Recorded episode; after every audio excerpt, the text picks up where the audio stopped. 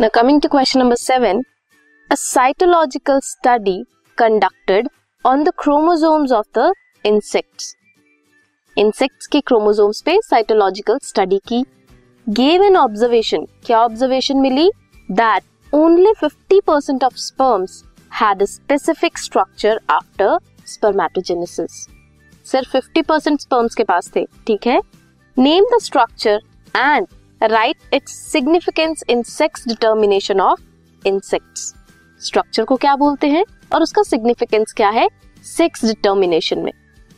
जो स्ट्रक्चर है, उसे कहते हैं एक्स बॉडी या फिर एक्स फैक्टर या फिर एक्स क्रोमोजोम जो किसमें प्रेजेंट थे 50 परसेंट ऑफ़ स्पर्म्स में आफ्टर स्पर्मेटोजेनेसिस अब इसका सिग्निफिकेंस क्या है?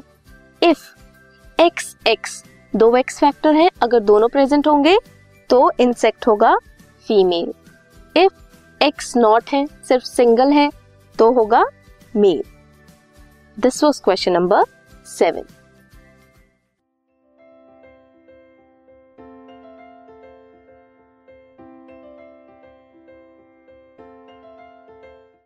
this podcast is brought you by Hubhopper शिक्षा अभियान अगर आपको ये पॉडकास्ट पसंद आया तो प्लीज़ लाइक शेयर और सब्सक्राइब करें और वीडियो क्लासेस के लिए शिक्षा अभियान के यूट्यूब चैनल पर जाएँ।